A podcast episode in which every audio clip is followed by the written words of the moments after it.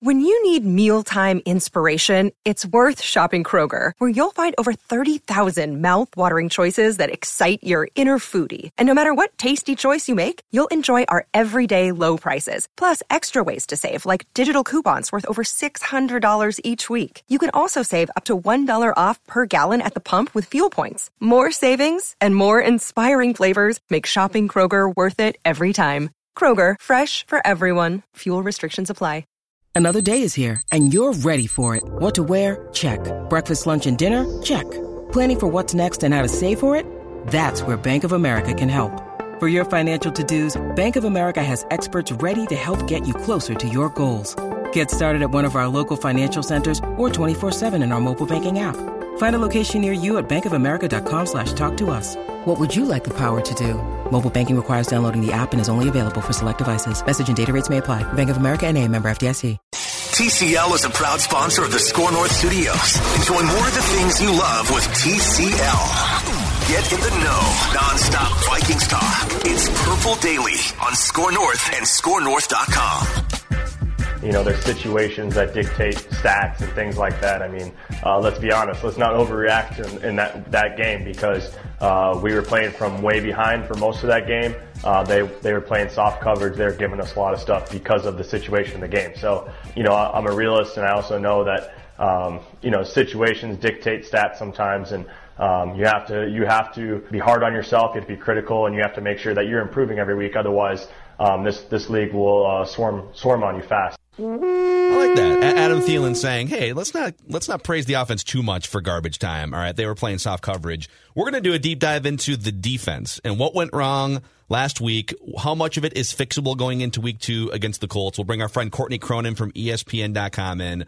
But uh, Declan Goff, you told us before the show you made your weekend stop and picked up a little pack of Corona hard seltzer. That's right, a little variety pack, a little mango, little little uh, little cherry. Mango, I think mango lime. mango's at the top of my power rankings right now. I you know I hate lime flavored things. I can't stand them.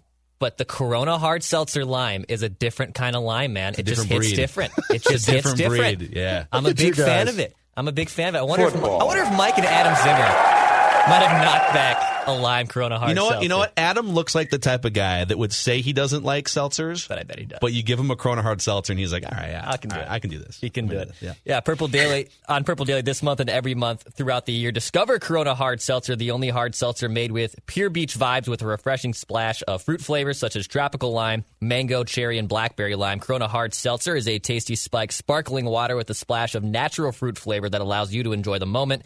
In each can, Corona Hard Seltzer has zero carbs, zero sugar, 90 calories, and is gluten free. Relax responsibly. Corona Hard Seltzer spikes sparkling water with natural flavors imported by Crown Imports, Chicago, Illinois. Every time I crack a Corona hard seltzer, this is the noise that goes off the Gjallarhorn in the background. That's right. About four of those went off after uh, after last week. So, um, all right, let's do this. Football. All right, welcome into the show. It is Purple Daily. Phil Mackey, Judd Zulgad, Declan Goff on the buttons, and Courtney Cronin from ESPN.com, Vikings reporter and insider. And this episode is going to be all about what the hell happened defensively last week. What did the Vikings learn all week? What's fixable? What's not? And what's likely to happen against the Colts? And so I'll, I'll set this up and throw it to Courtney by asking what has been the main message coming out of the practice facility? Uh, this is the this is the second worst yardage performance defensively in the Mike Zimmer era. Uh, the only other one was that Rams game from 2017 or 18, whatever it was. 18. 18. Week four, 18. So what are they saying, and and how bad do they say that it was last week? Well, I think that no one's sugarcoating that not being able to pressure the quarterback is is really a problem because if you can't get pressure up front, you're exposing your guys on the back end in your secondary, and that's not good. Um, but I will say that a lot of it is boiled down to, from what we've heard from Andre Patterson, from Mike Zimmer, from players, that Aaron Rodgers gets the ball out really fast. So it's hard to get the pass rush to hit home um, if he's getting that quick of a release. So when you look a little further into it and be like, is there any sort of anything that they can do to fix this? Um, I think you have to look at the fact that the defensive line is just not playing out the way that the Vikings wanted it to, and it might not this year. Um, how quickly Yannick Ngakoue gets up to speed, I think, is a really big one, and they certainly need more from him than one pressure last week. But I honestly don't fault him. Maybe I'm in the minority, but I'm like, dude, you just got here. You're learning a new defense. Like you weren't studying this stuff for eight months. Uh, you weren't in virtual meetings. Like you, you know, what do you expect? Like, yeah, I know everybody's like, oh, put him, a Jadeveon Clowney, any of those dudes, they transcend the scheme. No, they don't. Not not at all. Like, especially when it's a new defense for you and you're the only guy, like the only, you know, relatively productive pass rusher, proven pass rusher um, on that defensive line because Danielle Hunter's going to be out for the next two games. We know that. So it all falls on Yannick Ngakoue. But how much can you realistically expect one player to change the pass rush? I mean, is this not the reason that they brought Yannick in in the first place because they wanted to pair him with Danielle Hunter? It wasn't like, oh, we just want one good pass rusher. It's like we want two. We want to be the elite edge rushing capital of the world.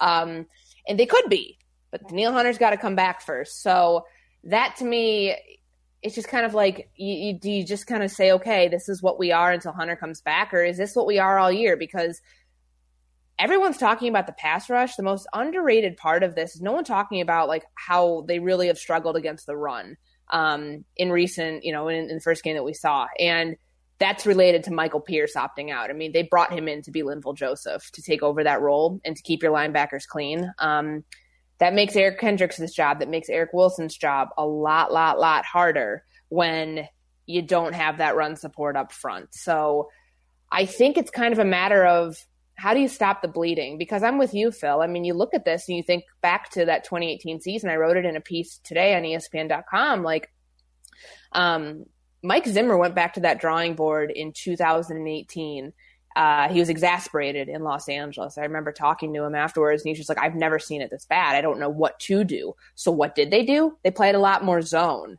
And what happened? Those zone that zone coverage helped their their press coverage numbers, and that's been playing, you know, more man two, more cover two. Um, you know, you were fixing things that way because Andre Patterson's right you got to cover on the back end and you got to because you got to have the quarterback if he's going to you know he's got to pull the ball down and allow the time for the pass rush to get home. So what you're going to do is probably end up changing what you're doing on the back end in order to kind of go forwards, if that makes mm-hmm. any sort of sense, because you know that your defensive line, you're playing backups and starters roles. What did you expect? What did you expect? Mm-hmm. That's, that's, the only way to do it, I think. Personally. That that's the most important thing here too. So so at, at halftime of the playoff game during the 2017 season against the Saints. The Saints, Drew Brees, Sean Payton made an adjustment or two that in the second half of that game worked really well. Mm-hmm. The continuation of that adjustment that then was essentially seen what you guys are talking about, which is that week four game at the Coliseum against the Rams, okay? But the that Vikings team, I think what was so preposterous about the struggles of that defense was the personnel was still there. So we're like, what happened? You're exploiting the personnel. As bad as Sunday was against the Packers, we sort of, in some way, shape, or form, talked about every one of those breakdowns being a possibility. Pierce mm-hmm. is gone. Hunter goes out. That's absolutely huge. It's, uh, it's, a game changer. I know. Like, remember last week when I was weighing on this show, is he worth a whole loss or whole win? Yes, he is. The yes. numbers back it up. He is. And we talked about this too. They consciously have decided to have corners who are young guess what? There's a lot of QBs in this league who are going to exploit them. So, so as as egregious as the performance defensively was against the Packers, you don't have the personnel, and it's your choice, and some of it's your fault, and some of it's not. Uh, but the difference between going from week four to five in 18 from that Rams game was you were taking good players and saying, we're not doing the best that we can with them. Right now, if these guys are good, it's just going to take time. So, so I feel very differently uh, about saying how do you stop the bleeding because scheme can only stop so much. Yeah, and a lot of it too. I mean, it's it's you are you dealt yourself this hand. It's not the hand you were dealt; it's the hand that you dealt yourself because your financial responsibilities put you that you chose put you in this spot where you had to say goodbye to five defenders. You wanted to say goodbye to Xavier Rhodes. That's fine. But did you really want to say goodbye to Mackensie Alexander when he was finally grasping the nickel position? Did you really, you, you didn't want to pay Trae Waynes, but he got paid by Cincinnati, but you probably wanted to keep him around because he is probably better than what you have right now. Granted, he's injured. I don't think he's playing for the Bengals. Um, I didn't see him in that game last night, mm-hmm. but nonetheless, you didn't really want to get rid of Everson Griffen. You really didn't want to get rid of Linval Joseph. You wanted them to take a pay cut, and they chose not to. You didn't want to let go of nine play. Nobody wants this sort of regression and turnover, but it's because you paid Anthony Barr all that money to come back um, and, and where he's at on, on the cap right now affects that. You paid Kirk Cousins, you paid Anthony Harris the franchise tag when you were really hoping to tag and trade, and that didn't work out. Like, so I just think it's a situation, it's a product of their own doing. Like, you can't blame anybody but yourself for the personnel that you do have. And yeah, these are excellent coaches. Mike, no one has ever questioned that Mike Zimmer is a good defensive coach or that Andre Patterson is the best defensive line coach in the NFL. Like, you're going to find people to, like, who back that 100%. But can't make chicken salad out of chicken blank. You know what I mean? Mm-hmm. Like you are playing backups in starters roles. Jaleel Johnson's ceiling is about here. A different three technique might be up here or even higher. The one that played in that game last night for Cleveland, pretty darn good. He played here two years ago, and they were a lot better getting an interior push. But like, you just this is what you were dealt right now. Like when when Danielle Hunter's not playing, your defensive line's not going to be as good. That is that is a fact. So it's I don't know what more we should expect. I mean, yes, it's jarring in, in 522 yards, 43 points. It's a big deal, but like make it make sense. This is what you, this is what you should expect. There's there's dissonance because you know they're in a win now window, and Kirk Cousins is in the middle of his prime, and Adam Thielen is probably has a couple years of like prime left, and They've got Dalvin Cook that they just signed to a contract, and you don't know, you really never know when a running back's you know wheels are going to come mm-hmm. off. So everything about the Vikings says, even like the age of their head coach says, win now, win now, win now, mm-hmm. uh, nine and seven, ten and six, right? But then you look at the defense and everything that you guys just laid out. Everything kind of projects more toward 2021. Even like Michael Pierce opting out, that's a huge deal. And uh, and the trade for Ngakoue – uh, sounds great on paper if Danielle Hunter is there, but Danielle Hunter might not be fully healthy for the year. Like we don't we don't know for sure if he's going to be back in a month or in three months. But if you start to look at 2021, and this isn't going to make Vikings fans feel good about this upcoming game against the Colts or Russell Wilson on the horizon in a few weeks on the schedule, but when you start to line up, all right, in theory, Danielle Hunter, Yannick Ngakoue, and Michael Pierce all in their primes three excellent defensive linemen and one all-time great in Danielle Hunter. And then if boy, if Gladney and Cam Dantzler can just sort of take their lumps in 2020, and even one of them emerges, or you take the group of Gladney, Dantzler, Holton Hill, and Mike Hughes, and if you can get two great players out of that bin, and then you know find an average player for your third spot, and Eric Kendricks, like all of this is pointing toward they're building something that could be pretty great defensively but not this week against the Colts. Next year in 2021, and I don't. It's it's probably tough to wrestle with if you're on that team or if you're a fan watching the games. Yeah, I mean it's, but this is what you expect. I mean, they that's the whole thing that was kind of like how do you sort this out during the off season? Like they make moves that tell you you're in a win now window, but then they also clear out their defense. They lose nine players from last year, like I said, including five starters. Like you're not in win now when you when you take when you subtract like that. I mean, addition by subtraction, Xavier Rhodes. Yeah, that's pretty much it. That is the only one that you can say because we saw the regression and we saw where that was going at the end of the 2018 season, and now to where we're at right now, like he's on a different team. This was all expected, but like you knew that like your offense, like it's just it, it, none of it lined up at first. You know what I mean? Like 15 draft picks and many of whom you expect them to like have to contribute this year. That's not win now. In a year in a global pandemic when they're not even like practicing until August. That's not that's not win now. So, you know, you have a defense undergoing a reboot. Can your offense be good enough to carry the defense through the reboot to where you get to 9 and 7 this year and make the playoffs because of the expanded format? You you probably would make the playoffs at that point. So, but I just don't know. I feel like maybe with this defense I mean, and sure, like, you know, I always try not to buy into my own hype and buy into like what my eyes are seeing during training camp because they're not tackling. It's not true live contact, and it's also going against their own guys. They're not going to try to go take Kirk Cousins' head off or Adam Thielen's head off because same team guys. But yeah. um, you expect it, and honestly, the schedule does them no favors. Rodgers, Philip Rivers, Ryan Tannehill, Deshaun Watson, Russell Wilson, first five weeks of the season, like I would quit football if I was a brand new cornerback and had to go play yeah. those five guys. Like that's that's not fair in a way. Like That'd I don't, for nobody you? can help him. That, hell yeah, I would have been done. I'm retiring. It also like you don't get the benefit. You know, we talked on another episode of Purple Daily. You don't get the benefit of crowd noise too. Like you know, in some cases, you can sort of if you're a defensive player, you get you get the advantage of the the the opposing quarterback getting nervous or flustered or can't communicate, and you might get like two extra five yard penalties or something. You don't even get that this year, Judd. Let's talk about defensively a, a guy that right now should be a definite linchpin key guy, and I think he's just a guy that I was excited about for a long time, and it's time to it's time to pull the plug on expectations. Harrison Smith, Anthony yeah. Anthony Barr.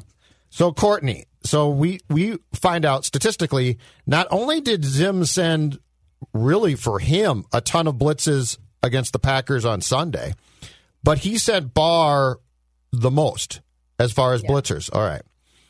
I don't recall in being at that game. I don't recall once thinking to myself that Barr was Anthony close. Barr's an elite pass rusher. Yeah, or, but so so but I've been but I've been the one. It's my fault. I've been the one saying he should be able to rush more.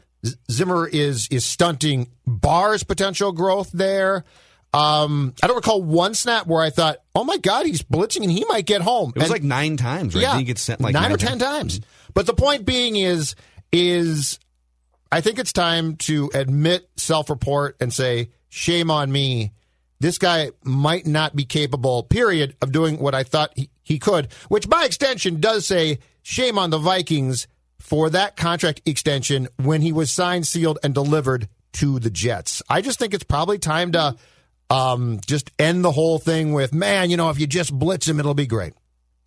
Or shame on the Vikings for playing him the way that they played him, taking him from a position where he was a 3 4 outside linebacker in college and he rushed the passer a lot. He had, what, 23 and a half sacks by the time he came out to yeah. where he's at right now, where that's just not his job. Um, don't here, Judd, here's here's the way to spin it forward. Don't make the same mistake with Troy Dye because he's a very very similar player to Anthony Barr, at least on paper, of what it lines up to what he could be. Um, but that's the way that Mike Zimmer wanted to play him, and I'm with you. It's like stop trying to make that happen. Like Anthony Barr is a pass rusher. They cross trained him with the defensive line in 18 and 19. Um, he's you know two one and one and point seven five feet out the door to go to the Jets, and then gets change of heart, comes back here they sign, they say, Anthony, we love you, come back. Um, maybe they shouldn't have. Because I remember, and I was saving this for a story kind of on like what his role could be, because you think with Dom Capers and, and all the stuff that, I mean, why is he here if you're not going to, like, I would like to see some Capers staples, fire zones, zone blitzes, all that stuff. I would like to see that happen uh, going forward. Actually, Packers fans watched that game and thought there were a lot of Dom Capers staples defensively. I'm sure, that they I'm sure they did. yeah, but like I'm talking like 2010 Dom. Dom yeah, that was a good defense. Like, Absolutely, I, am talking Super Bowl Dom Capers. Yeah, for he sure. Still got it. Like so, I mean, um, and I was really hoping to see that Anthony Barr would have a different role, just because Capers' influence and all of that. But I talked to Andre Patterson um, before Memorial Day about Anthony Barr, and was just trying to figure out. I had a one-on-one interview with him, and we were just trying. I was trying to figure out, okay, how's this going to work with two defensive coordinators? Like, are you in charge of the front, the front seven? Is Adam in charge of the back seven? Like, how like, like how does it work? So. Um, we, we talked about kind of like Anthony Barr, like what his role is going to be. And it's like, do you anticipate him being a bigger part of the pass rush. And he's like, no, I don't. Because it's like, if you're only having this guy do it on third down, can you really, if he's not rushing the passer constantly, can you truly expect him to be this elite pass rusher when you bring him in on third down? No, because he's not doing it all the time. So it's, I understand it. And I honestly think, Judd, that that ship has sailed. They had a chance to do that when Griffen restructured his contract. Um, and really, the games that Griffen missed in 2018, I think that we could have seen a lot more from Everson from Anthony Barr at that point. We just didn't. So um, it's now a matter of if you can't get any pressure when you're adding extra rushers, what do you do? And I'm not a football coach, so I'm not going to like claim to know the answer. I can point to the fact, like to some of the numbers, and I can point to the fact that you know, maybe having a better balance between playing off because you're playing your corners like 10 yards off. Like that's, I get it. If you press at the line and your corners get beat, especially when they're young, like they're going to lose their confidence. It's going to go wayward, uh, you know, very quickly. Find a better balance between playing playing press and playing off. Find a better balance between um, you know, blitzing and not blitzing. Um, and it's only one game. I don't want to be the person who sounds the panic alarm and, re- and overreacts and says everything's a mess, but it kind of feels like it's trending that way just because the writing's been on the wall for this defense for quite some time. Well, I think I since you guys have gone down this Anthony Barr route, I, I think we should drill a little bit further down here because Anthony Barr is in 2020 the third highest cap hit. He's basically tied with Adam Thielen at 12.7 million dollars. He's the let's call him the second highest cap hit on the team behind Kirk Cousins. So just let let that sink in for a second. He is essentially your Yeah. highest paid non quarterback on the roster from a cap perspective. And uh, and according to Pro Football Focus, so they grade on a one to one hundred scale. Think of it, you know, if you're not that familiar with Pro Football Focus, think of it like a Madden score, but in real life. And they and they scout and they do the deep dives. And so his week one performance was a 48 out of 100. And really anything under like anything under 70 is like, all right, you're kind of mediocre. Anything under 50 is a train wreck. So his season grades, season grades 1 to 100. Go back 2015 he was a 90. And just a machine, just wreaking havoc and forcing fumbles and everything. Then 50, 63, 70 in 2018, so not terrible. Uh, 56 in 2019, and then, like I said, a 48 last last week. It's not like I, th- I feel like the bar, no pun intended, has been set so low for what constitutes a great performance by him. If we were to go back five or six years ago, he was looked at locally and nationally as like, we were putting him in the same sentence as some of the great players in the NFL, the Khalil Macks, the Von Millers, like guys who, whether they're pass rushers or linebackers, could really wreak havoc. And now it's like, oh, if he makes a good play or two, like we'll take it. He's your highest paid non quarterback. Every, and everything starts from a from a roster building perspective with that number, and and everything starts. I think like defensively, we just say, well, Eric Kendricks is the good linebacker. Well, this is the dude that's getting paid. Where is he? What like it, the question I would have is if you could go back in retrospect and just let him stay with the Jets, is it not a no brainer that you would say, yeah, it's probably better for you just to stay with the Jets at this point? uh, you know, that's what I would have done. But I mean, the loyal sometimes their loyalty ends up biting them in the butt because like they've had this situation, you know, plenty of times before where they've overpaid for guys. And yeah, Barr technically, I mean, he left a lot of money on the table. Um, I wouldn't want to play for the Jets either, though. Like I can't fault him for It's a that. great, To it was a great choice by him, probably. Midtown Yeah, I mean- Manhattan Yeah. apartment condo, Courtney. Yeah, I think the your Jets, money. the Jets stink, but man, that'd be fun. I would. You wouldn't live there. You wouldn't drive out to the facility every day. You know how far that would. That's like a two-hour car. I'd get a car. Get a car service. I well, wouldn't there drive. you're Actually, that's my, my back to my guy Philip Rivers. I think when he used to li- he used to live in Yes. in, La, in uh, San Diego, and he Yeah, would just take the like a two trailer. hour. Yeah, He'd stick the twelve Yeah. kids in, in the camper and drive up. drive. stick him in there. Um, no, I mean, I Come on, think Philip that Jr., like when you look at his contract and how backloaded, there's certain things that they can get out of it at some point. Will they? I don't know. Um, but I mean, I haven't heard anything like that talked about. But you are right. Like, I mean, like he is definitely, know, Eric Kendricks is the better of the two linebackers. We know this. He's an all pro guy. He never gets the recognition he deserves because Anthony Barr is the name and is the pro bowler and has all the recognition. But you know, it might not be the worst thing that, you know, if you ask to restructure, if you ask to part ways at some point, because, you know, Frank, you know, frankly, I just don't think he, he's, you've asked him, you're not playing him the way that he should be played. So, and you're not going to just change him now. That's, Yeah, that's what I like think. he's he's getting paid on a theory. Like the it's the theory of what Anthony Barr could be Well- is why he's making the money that he makes. It's not based on the reality of what he is with the Vikings. And there's a lot, a lot of things that Bill Belichick does that I don't think can be copied because it's just his way. Um, but the one thing that the Patriots have done, and the Belichickian thing that I absolutely love and can definitely be copied is if you walk out the door, you're gone. So, like, if you're going to go talk to the Titans, that is awesome. Do not call me back. Uh, and and that is the thing because this is and it's um it's not a cruel sport, but this is the one sport where I really believe it's better to cut bait unless it's a quarterback early than late. yeah. So when Barr's like, I'm going to the Jets, you know, Mike and Rick, you were like, hey, best of luck. See you. We're changing our phone number. And that's it. And by the way, Don't call if- don't call me crying. If you knew when you signed that contract, if you knew that one year later Yannick Ngakoue was available, you never would have devoted twelve point seven million dollars in cap space to Anthony Barr. But of course, you couldn't have necessarily known that. But No, sure. so, um, what is before we wrap this episode? What is like Courtney? What's the what's the thing that you are, I guess, the most confident will be much better defensively than it was last week, or is there anything? You know, I hate to be like so negative about it. I just, I honestly don't know because if if you want me to believe what you're saying and that it's impossible to pe- pressure a quarterback if he's getting the ball out in 2.25 seconds, Philip Rivers did it in 2.27 seconds, and frank, frankly, their offensive line is better than the Packers' offensive line. So I don't know how that's going to go. Um, I would like to think that they can cover better on the back end. I think that you can learn to play different sort of techniques. Maybe you're playing, like I said, maybe you're finding a better mix between off coverage and press coverage um, from what you've seen on the tape. And, and, you know, there were moments that you expected Cameron Dantzler to struggle. There's moments that you expected Mike Hughes struggle. Holton Hill, I mean, I, I wasn't all that surprised with what happened on that week. I would expect better from Mike Hughes this week. I really would.